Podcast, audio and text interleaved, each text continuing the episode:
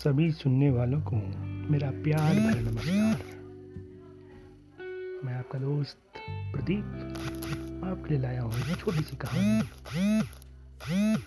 कहानी राजा भोज के समय राजा भोज ने घोषणा करवा रखी थी कि यदि किसी नागरिक के साथ शासन का कोई कर्मचारी अन्याय करता है तो इसकी सूचना मंत्री को तत्काल दी जाए। प्रजा को सताने वालों को कठोर दंड दिया जाएगा। ऐसी उन्होंने घोषणा करवाई थी।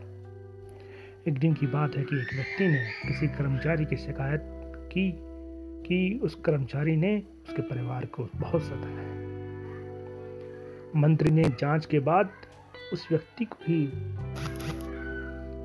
राज्य की सीमा से बाहर निकल जाने का दंड सुना दिया। जिसने उस व्यक्ति के परिवार को सताया था। राजा भोज प्राय कहा करते थे कि उत्पन्न होते ही बैरी और रोग का जो समन नहीं करता, वह रोग और शत्रु के प्रबल होते ही एक ना एक दिन खुद नष्ट हो जाता है। अतः बुद्धि का उपयोग कर रोग और शत्रु को नष्ट करने का प्रयास करना चाहिए। उनका यह भी मानना था कि उस राज्य की दुर्गति निश्चित है, जिसका राजा अपने परिवार की सुख सुविधा में लगा रहता है। जिस राजा का मंत्री दुष्ट और असंयमी हो, वह एक दिन अपने राज्य से हाथ धो बैठता है।